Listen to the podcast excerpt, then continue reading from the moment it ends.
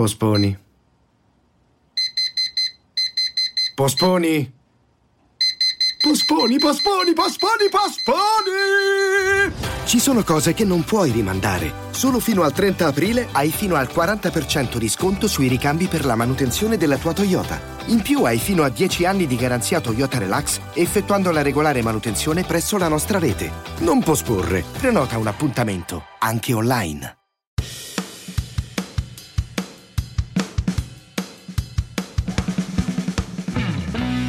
Ciao a tutti e benvenuti su Nerd Attitude, il podcast che racconta le nostre passioni, la cultura nerd e pop. Io sono Coril e come sempre ad accompagnarmi in questo viaggio il Franzo. Ciao! Ciao Coril e ciao a tutti! Allora, qualche news da raccontarci? Allora, ce ne sono diverse, questa settimana c'è tanta legna da ardere, ma dai, andiamo con ordine, qualcosina da dirvela ce l'ho, interessante secondo me non ho letto nulla, devo essere sincero, non ho letto nulla. Ho visto dei eh, telefilm di cui abbiamo già parlato. E, mm, vabbè, ragazzi, eh, Foundation è uno spettacolo. Terza puntata, wow, bellissima. Comunque sia, tu invece di cosa vuoi parlare quest'oggi con noi? Allora, ti dirò che questa settimana ho letto poco anch'io perché mi sto preparando quando uscirà questa puntata eh, sarò quasi sull'aereo per volare in Germania per Essenspiel, la principale fiera del, del settore per quanto riguarda i giochi dal tavolo. Quindi sto passando eh, le mie giornate a ritagliare pezzi di carta, eh, tessere, plance, carte, cercare token e così via per comporre i miei prototipi nella loro veste finale. Quindi eh, oggi vi racconto una novità eh, per cominciare, cioè il fatto che presto troverete in, in libreria, in edicola, Zagor Super Mike per Sergio Bonelli Editore. Quindi un volume di prestigio, parliamo di più di 300 pagine, eh, sceneggiate da Nolitta e eh, disegnate invece da Gallieno Ferri. Chi è Super Mike? Per chi non conoscesse questo personaggio, si tratta di un superbo eh, arrogante signorotto di città, un ragazzo aitante, biondo, eh, che mm, ha deciso di sfidare Zagor. Ha qualcosa contro di lui, eh, più volte nelle storie si parla di vendetta per qualcosa, comunque ha dei conti aperti. Cosa succede in questo volume?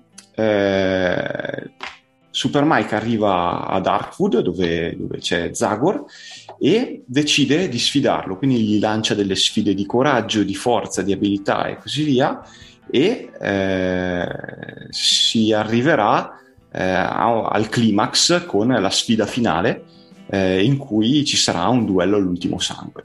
Questo è per dirvi la sinossi senza fare spoiler di nulla si preannuncia una, per i cultori di Zagor un volume piuttosto interessante perché si approfondirà psicologicamente questi due personaggi in una direzione piuttosto interessante visto che c'è questo Lagon, la sfida tra i due e, e quindi niente, io l'ho portato alla vostra attenzione. Te invece? Beh, anche io ho un, una proposta di lettura, diciamo, per il futuro, ehm, ma che non uscirà eh, qui eh, nel nostro paese, si spera più avanti, ma uscirà in Francia. Come tu ben sai, mio caro Coril, mi sto un po' appassionando a quella serie di fumetti Disney targate Francia e Belgio che Panini sta ristampando, sta ristampando ultimamente. Beh, in Francia c'è stato l'annuncio di un nuovo fumetto da parte dell'editore Glénat, eh, Le Vacances de Donald, le vacanze di Paperina sarebbero. Uh-huh. Okay. sono scritte mh, mm, da Frédéric Bremont, spero di averlo detto bene, e mh, mm, disegnate da un nostro conterraneo, Federico Bertolocci. In breve, di cosa parla questa storia di Paperino, eh, che ormai stressato dalla vita quotidiana, dal tram tram di tutti i giorni, decide di farsi una bella vacanza nella natura incontaminata. Prende parte e se ne va in vacanza con tutte le varie righe che fa Paperino. La cosa interessante è che è un fumetto muto. Sì, non, non ci sono fumetti, eh, non, mm, non, ci sono le varie, nuvo, le varie, nuvolette, però ho visto le tavole, eh, bello, bello, bello, bello.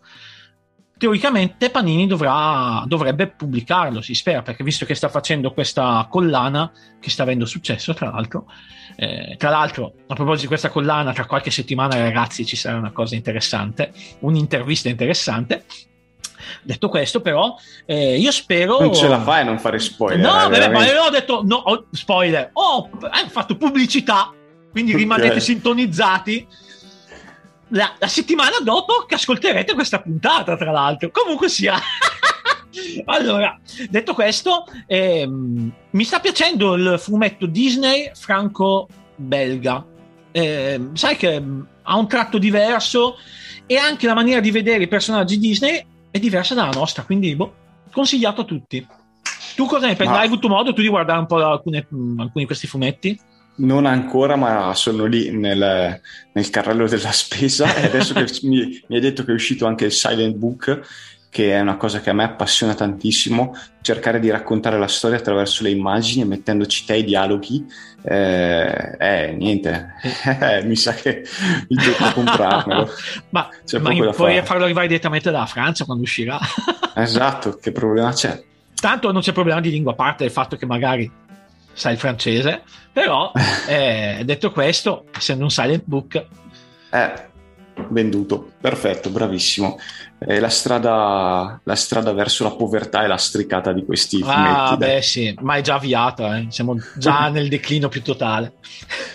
o a meno che non arrivi qualche finanziatore eh, oscuro del podcast a, a darci eh, la pecunia per, per, continuare il nostro programma perché abbiamo bisogno di finanziamenti per leggere fumetti e parlare con i nostri ascoltatori.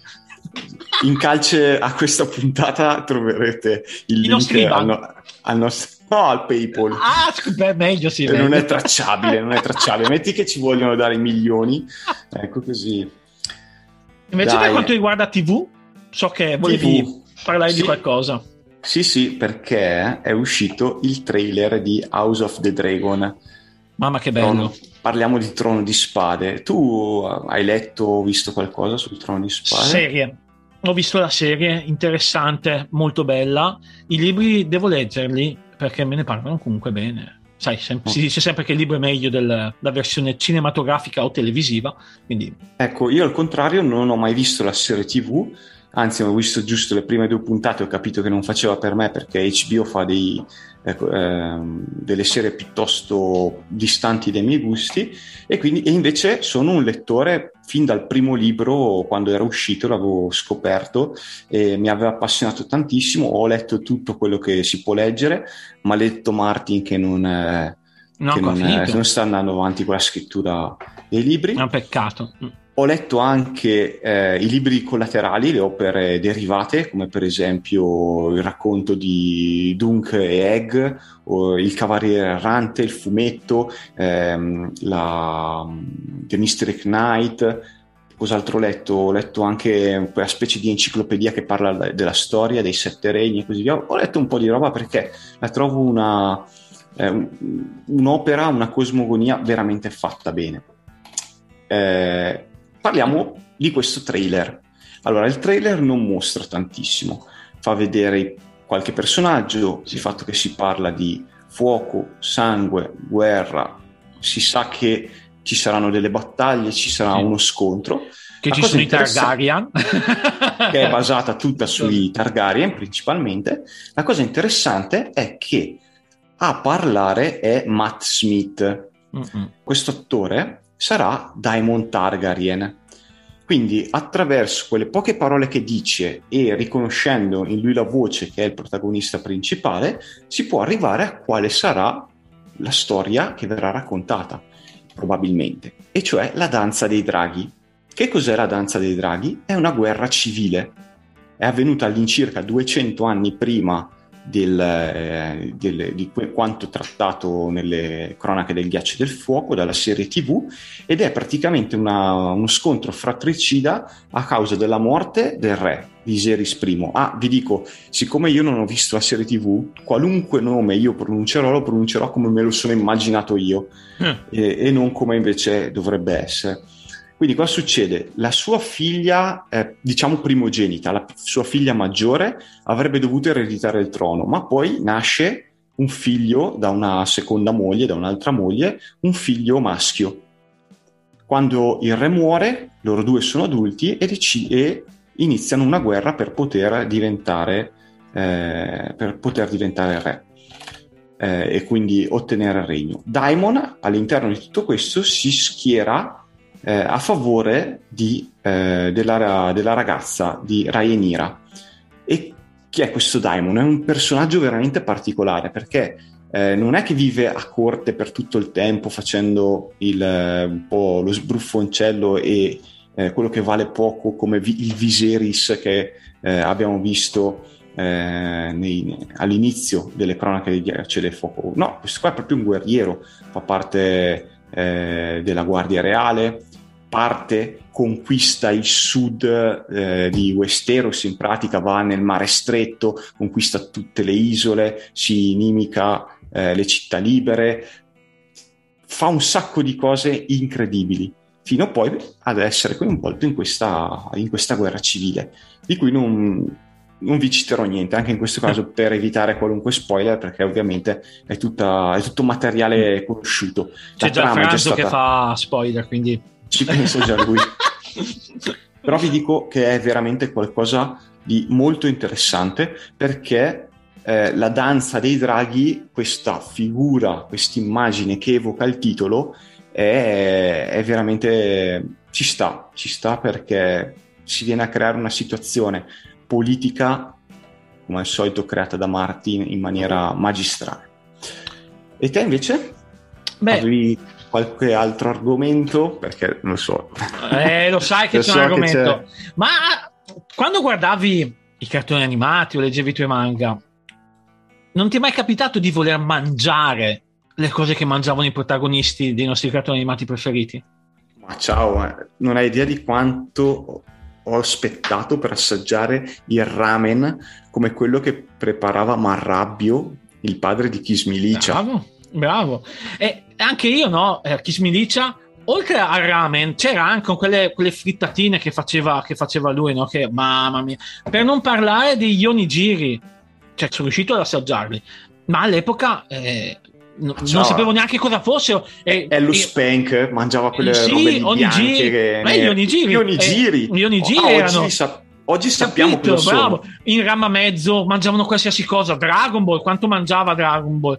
Per non parlare anche Sailor Moon, eh, Bunny era, era una famata che continuava a mangiare a più non posso. E io vedevo queste specialità eh, questi spiedini, questi eh, sushi e quant'altro, e dicevo, oh, che buoni deve essere. Ma cosa sono? Cosa sono? Beh, c'è uno chef giapponese, famoso in Italia, Chef Hiro, che è stato intervistato da poco dal trio Medusa.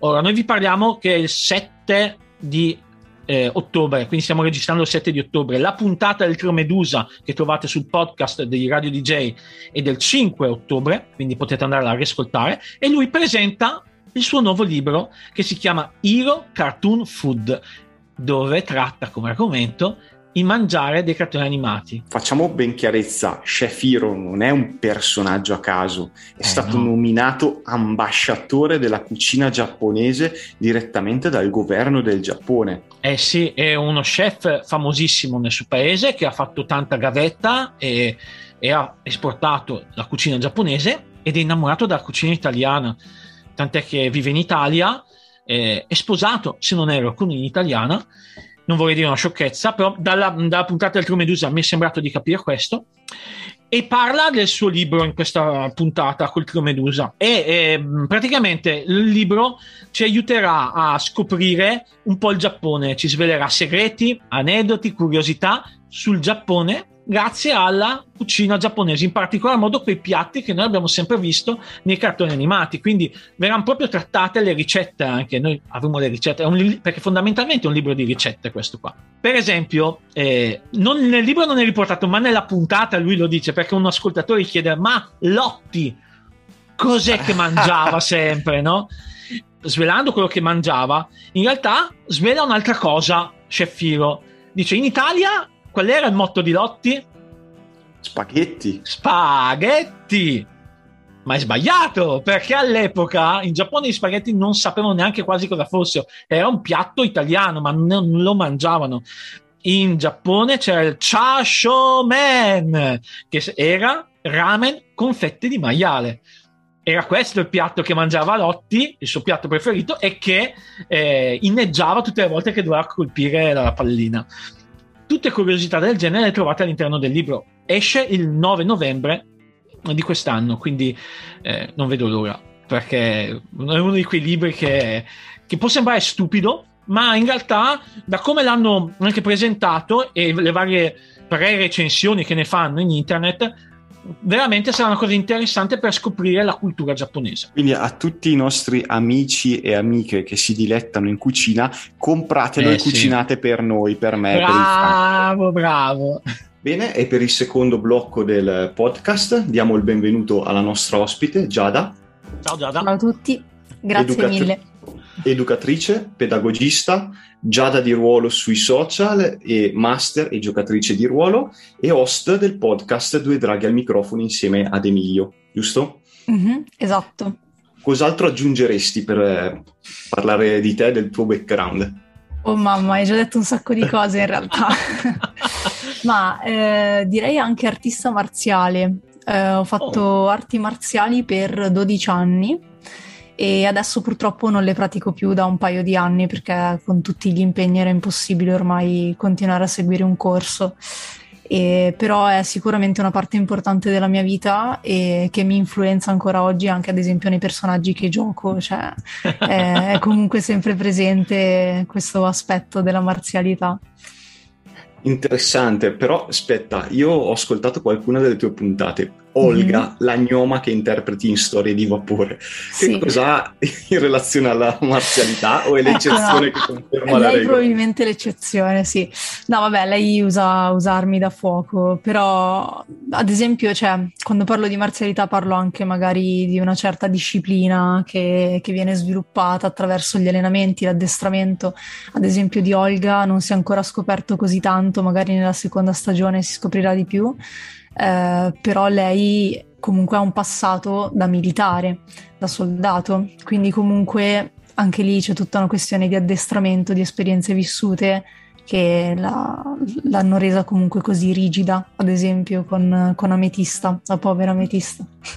Ok, capito. Effettivamente, flashback di fine seconda o terza puntata accade proprio una rivelazione sul suo passato, vero? Sì. Ma veniamo un attimo alla, al succo di questa chiacchierata. Per cosa ha attirato la nostra attenzione sul podcast che conduci? Il fatto che eh, te Emilio avete fatto degli studi umanistici, antropologici anche, mm-hmm. magari ci puoi raccontare qualcosa di questo, e li applicate al gioco di ruolo, giusto?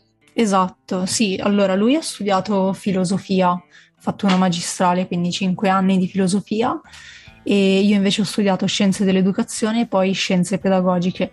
Entrambe sono due, sono due percorsi, comunque due carriere accademiche che ti permettono di spaziare molto, cioè lui con filosofia ha studiato veramente di tutto perché non si è concentrato sulla storia della filosofia, ma ha studiato ad esempio filosofia delle scienze, filosofia delle intelligenze artificiali, e poi appunto ad esempio anche antropologia eccetera eccetera. E un po' la stessa cosa diciamo ho fatto io. Diciamo che il mio percorso era molto più centrato sulle materie appunto legate alla pedagogia però tutte quelle materie legate alla società in generale dalla sociologia all'antropologia eh, comunque le ho esplorate. E quindi mh, ci siamo ritrovati a un certo punto in cui io avevo voglia di fare un podcast per parlare di giochi di ruolo. Lui mi ha detto io voglio fare da sempre un podcast in cui parlo invece di filosofia e di tutte le, le materie che girano attorno, perché non uniamo le due cose ed è venuto fuori qualcosa di carino. Ma questo vostro background, eh, mm-hmm. come nei giochi di ruolo vi aiuta, ma come invece vi può essere una pietra d'inciampo? Perché può essere una lama magari a doppio taglio. Mm, non lo so, sai che non ci ho mai pensato a questa cosa. Sinceramente non saprei, cioè veramente... Non lo so, tu hai in mente qualcosa? Partiamo dal, dal lato positivo, facciamo così. Mm-hmm. Come vi aiuta quando affrontate il gioco di ruolo? Beh, allora, lui come master e mh, nelle esperienze che ho fatto io, cioè che ho fatto anch'io da master, sicuramente eh, ad esempio nello sviluppo di un world building che sia sensato a livello sociale, che è un po' anche quello che cerchiamo di portare appunto nel podcast, cioè dire ok, eh, se c'è una figura come il warlock che viene visto ad esempio magari come una persona posseduta da uno spirito eh, o che comunque ha un contatto con delle entità sovrannaturali, come potrebbe essere visto dal resto della sua società, quindi che società sviluppiamo attorno e, e questo sicuramente quindi aiuta nel world building e nella creazione di, del background dei nostri personaggi.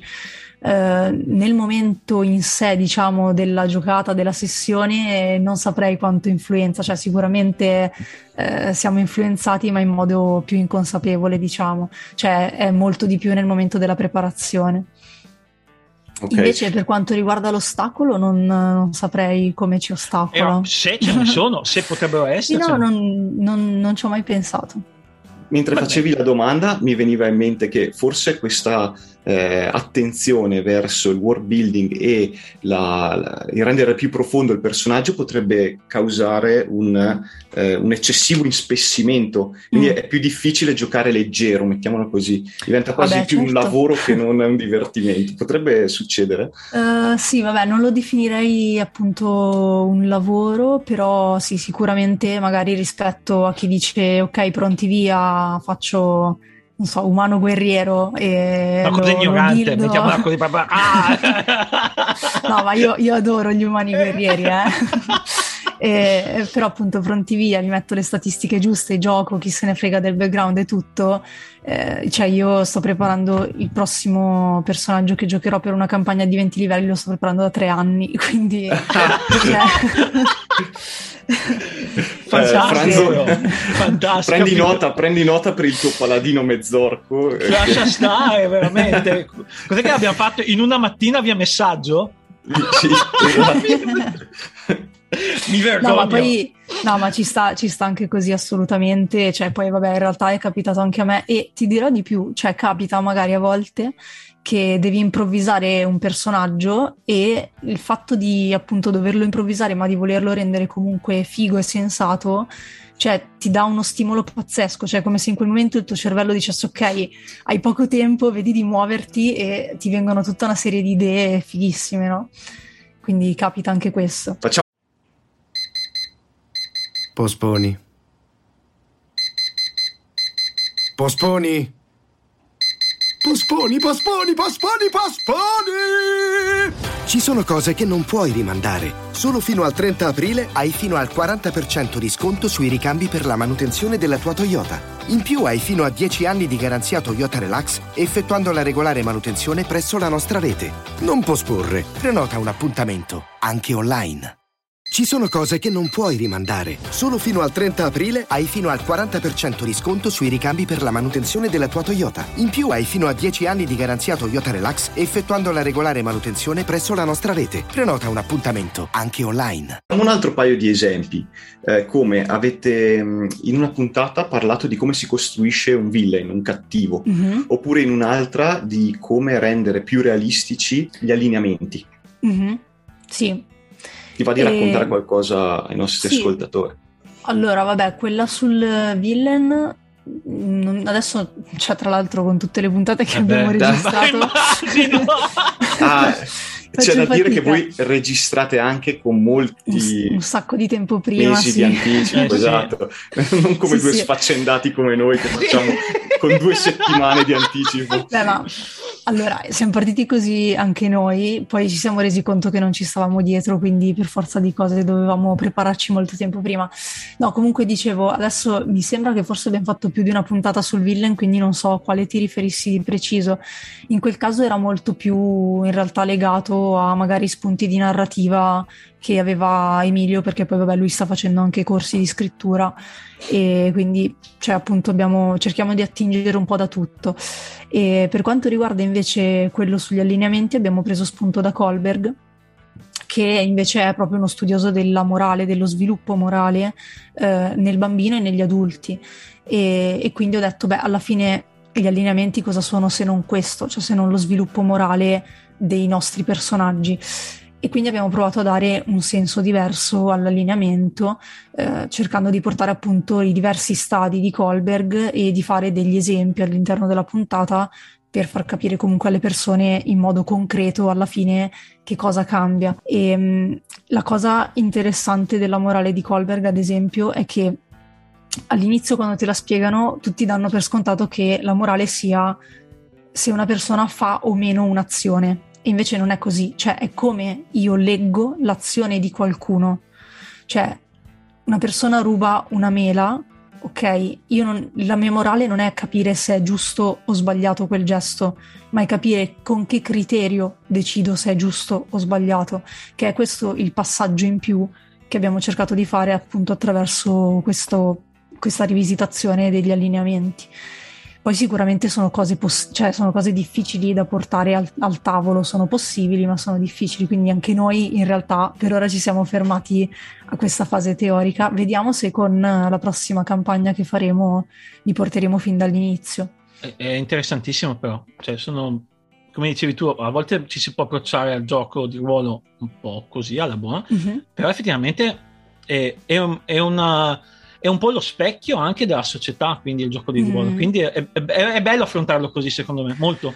Ma tra l'altro eh, sono contentissima che, cioè, che comunque mh, ci siano magari appunto dei confronti a partire dalle, dalle puntate come ad esempio sta avvenendo adesso ehm, e proprio qualche settimana fa un ragazzo ci ha scritto dopo aver ascoltato quella puntata eh, e ci ha scritto un altro modo mh, che ha trovato online eh, su un sito americano per intendere gli allineamenti.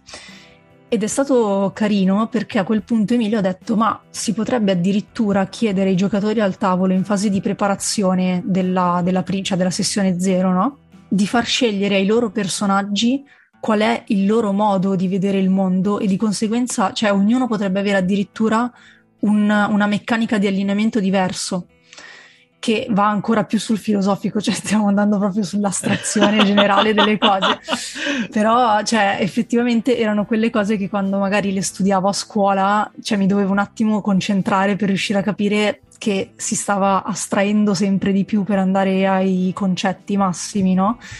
E, ed è figo provare poi a portarle al gioco, cioè al tavolo di gioco e adesso appunto vedremo se, se, sono d'accordo anche gli altri del party più che altro perché come dicevate giustamente prima magari uno vuole solo giocare quindi ci sta super interessante è un po' come quando noi che abbiamo un indirizzo tecnico pensavamo a scuola derivate e integrali quando è, ma perché? quando è che invece tu hai trovato uno sbocco per utilizzare queste esatto. informazioni se siete interessati ad ascoltare questa puntata è la numero 25, villaggi originali e allineamenti. Super interessante anche la parte di come costruire un villaggio all'interno della propria ambientazione, perché i villaggi non è che spuntano così come funghi in mezzo a una radura, ci sono dei motivi antropologici. Parlavi prima, hai cenato appunto che la scuola. Mm-hmm. Oh, guardando il tuo profilo Instagram e seguendoti, eh, in uno degli stati, se non sbaglio, parla del fatto che ti hanno chiesto dei consigli a scuola, mm-hmm. queste cose qua. Ecco, il gioco di ruolo, secondo te, a livello didattico, può essere utile?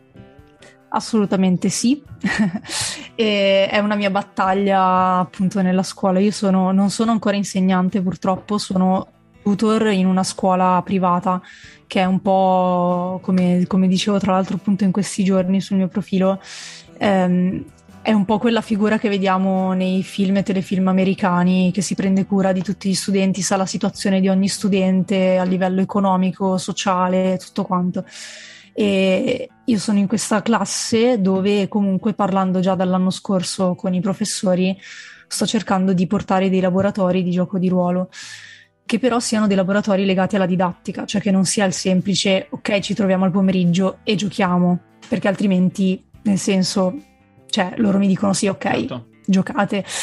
eh, quello, eh, quello, quello che voglio far capire è che è fattibile inserirli appunto all'interno di lezioni di potenziamento, ad esempio di ripasso, ehm, ma anche lezioni che invece ti presentano un argomento e può essere fatto con tantissime cose, cioè se vogliamo ad esempio trovare un modo innovativo di far studiare ad esempio teorie di matematica ai ragazzi, cioè di, far, di farli esercitare più che altro, e loro giustamente i compiti non li fanno mai. Un modo potrebbe essere quello che in un dungeon gli metti delle, cioè al posto del solito indovinello gli metti l'equazione, gli metti cose varie, ok? Adesso sarete più esperti voi di me, immagino, su questo. E, e loro, cioè, lì a quel punto ci provano perché a quel punto fa parte del gioco cioè diventa una uno spettacolo. Ah, io infatti tutti questi laboratori. No, eh. è intelligente come cosa. E quindi lì si va ad esempio sulla motivazione, cioè si, si va a puntare appunto sulla motivazione, mentre ad esempio, eh, non so, vuoi presentargli un concetto di filosofia o di scienze umane, glielo puoi presentare attraverso una sessione di gioco, cioè fare una sessione di roleplay, non deve essere necessariamente DD, ci sono giochi molto più semplici da preparare, che quindi non dura 4 ore la preparazione, 4 ore la sessione. Però comunque il punto è attraverso il gioco di ruolo in generale, quindi il roleplay, io ti faccio vivere una situazione e poi ti faccio ragionare su quella situazione. E posso presentarti un sacco di concetti, ad esempio, di scienze umane, di filosofia, di letteratura, perché poi da lì ci colleghiamo a tutte le visioni del mondo degli autori. Posso presentarti un autore attraverso il gioco di ruolo come NPC, cioè posso fare un sacco di cose, un contesto storico, alla fine i giochi di ruolo nascono dai wargames che comunque riprendevano i contesti storici, quindi veramente mh, sono secondo me una risorsa spettacolare è ovvio che nella scuola che abbiamo noi, che è la scuola tradizionale, che è ancora molto legata al programma che in realtà è stato eliminato da anni, ma che i professori continuano a pensare che esista perché comunque eh, dà sicurezza avere un programma. E dall'altro lato ci sono comunque ancora i voti attraverso momenti di verifica che spesso sono fini a se stessi e così via, è, è difficile da introdurre però ad esempio nella scuola dove sono io inizio a vedere che il collega di italiano ad esempio mi dice voglio presentare eh, ai ragazzi di prima superiore il, per- cioè il tema del percorso e dell'orientamento. Hai un gioco da consigliare? E tu gli dici certo. E quindi da lì eh, parte l'idea di dire ok prima di tutto per presentare questo argomento giochiamo insieme. Così comunque si creano legami tra i ragazzi, si creano legami con il professore, si crea una, una, curiosità, un interesse che è implicito nell'essere umano, perché comunque, cioè, quando si gioca si sta bene. E quindi io voglio stare lì e poi voglio capire cosa volevi dirmi con questo gioco. Ed è molto più facile presentare un argomento in questo modo. Mm. Mi hai fatto tornare in mente un eh, designer, Roberto Grassi di Brescia, che ha mm. scritto mm. un gioco di ruolo estremamente flessibile che si chiama Levity e lui faceva mm. delle attività a scuola e per esempio mi, ha, mi, aveva detto che aveva aiutato dei ragazzi a studiare storia. Mm-hmm. Eh, come fai a insegnare eh, la struttura dell'esercito romano a degli studenti dell'elementare o delle medie che non hanno molta voglia di studiare? Li cali in una sessione di gioco di ruolo e gli spieghi che devono penetrare all'interno di un campo romano e cominci mm-hmm. a, fa- a, dargli delle informazioni. Questi li mm-hmm. assimilano giocando. Sì, sì quella classe sapeva a menadito tutte le informazioni che altre classi non erano certo. in gra- state in grado di assimilare. Mm. Sì, sì, sì, assolutamente.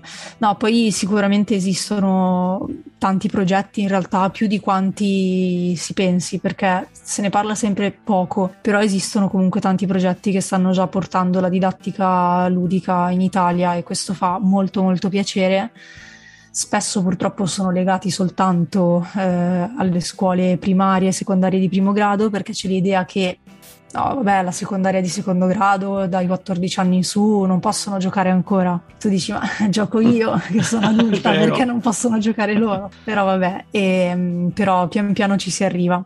Abbiamo parlato del, dell'applicare personalmente queste, queste teorie, queste informazioni, ma secondo te è possibile eh, collaborare con degli editori per arricchire i giochi esistenti oppure per produrre giochi migliori e magari hai già, pen- hai già pensato, hai già collaborazioni in atto, ti piacerebbe? Eh, allora, no, allora anche qui eh, so che comunque ci sono diverse realtà che stanno mh, producendo giochi di ruolo. Ad esempio, non so, mi viene in mente il Kickstarter che si è appena chiuso di Lacrime di Stelle, che è praticamente un'edizione semplificata di D&D pensata per ragazzi e in generale per persone che devono giocare per la prima volta D&D e quindi vanno un attimo in panico magari, no? E ci sono tanti progetti come questo che puntano quindi a rendere più facile, più ehm, intuitivo il gioco di ruolo per avvicinarlo appunto eh, anche ai più giovani, ai più piccolini.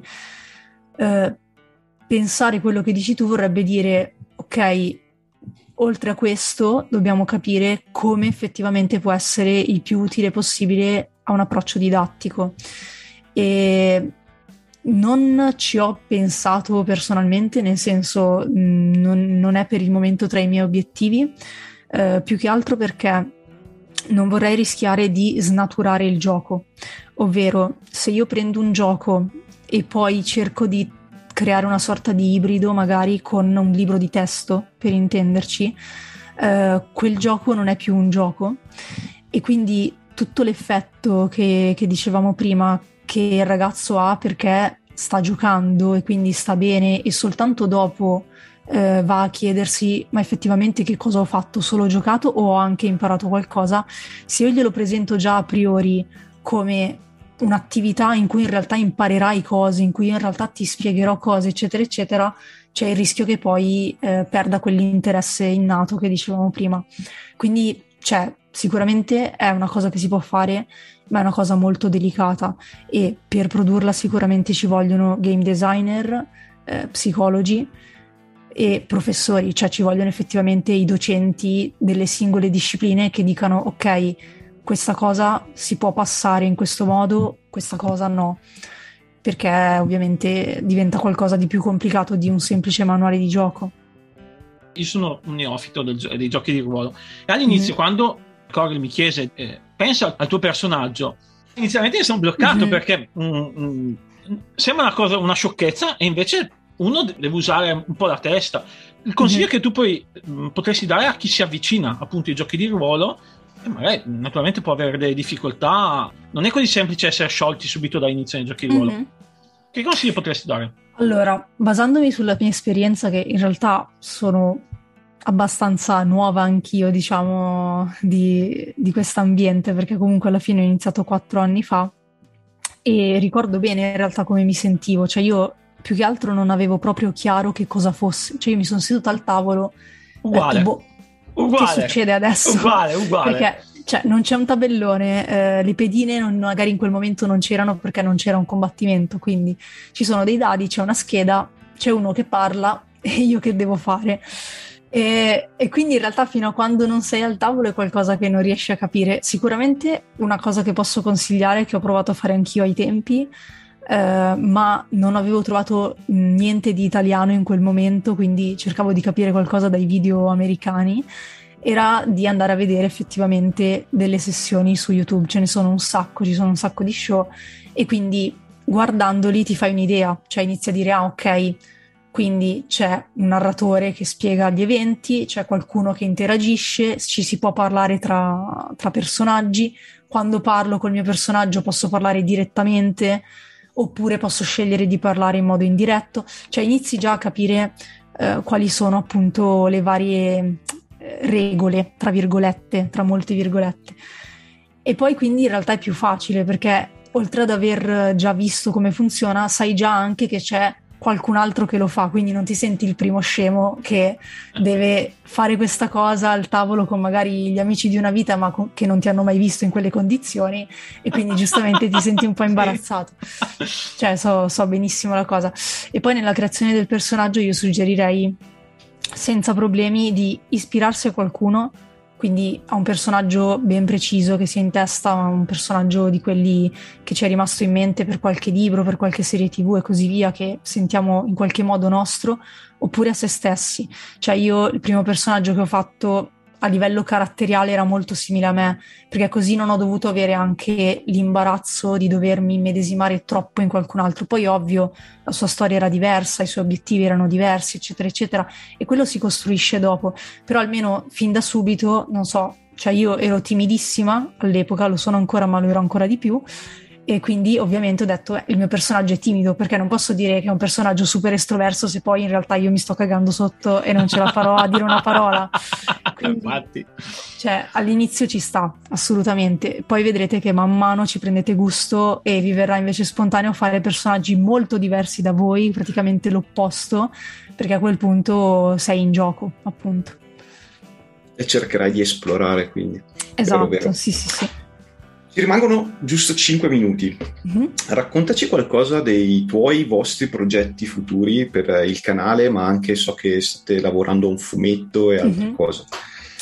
Sì, allora, eh, diciamo che tutto è compreso nell'ottica di Non dire Draghi, che è il collettivo che ho sia con Emilio, con cui appunto conduco il podcast, che con Francesco Mazziotta, che invece è il disegnatore dei Corvi della Notte, che è il fumetto.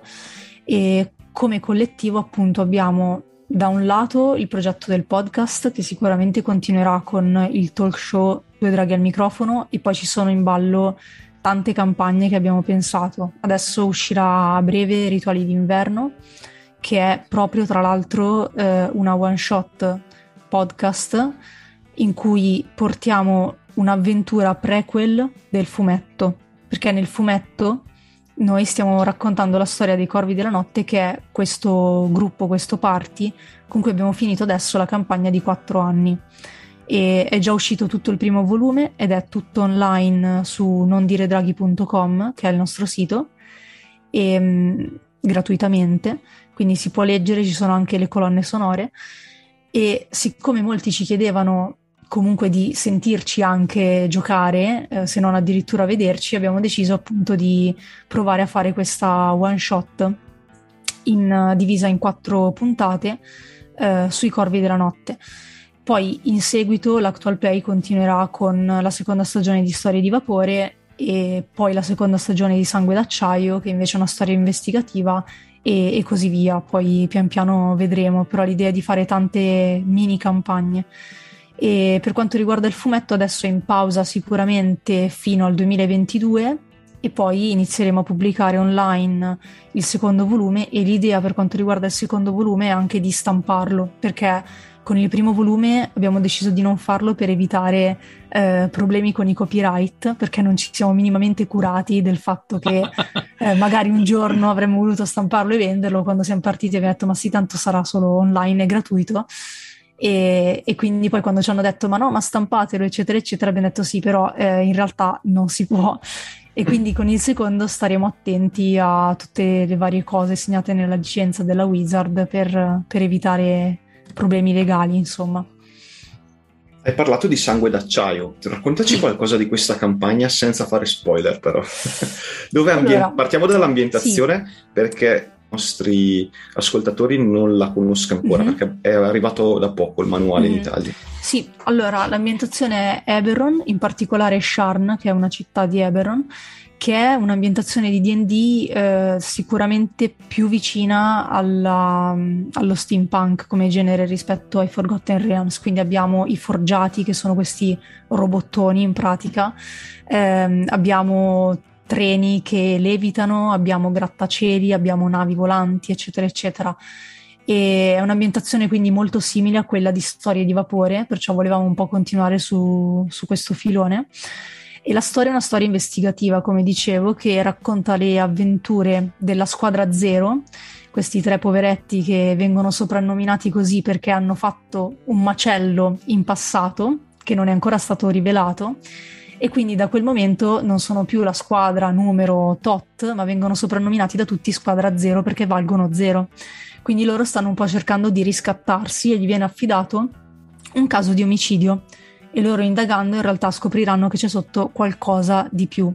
Eh, Parzialmente l'avventura è stata presa proprio dal manuale di Eberron, da Emilio, che poi però ha modificato tutto perché non è capace di prendere un'avventura e portarla fino alla fine, deve metterci per forza il suo zampino e quindi alla fine appunto ha, l'ha resa un po' sua.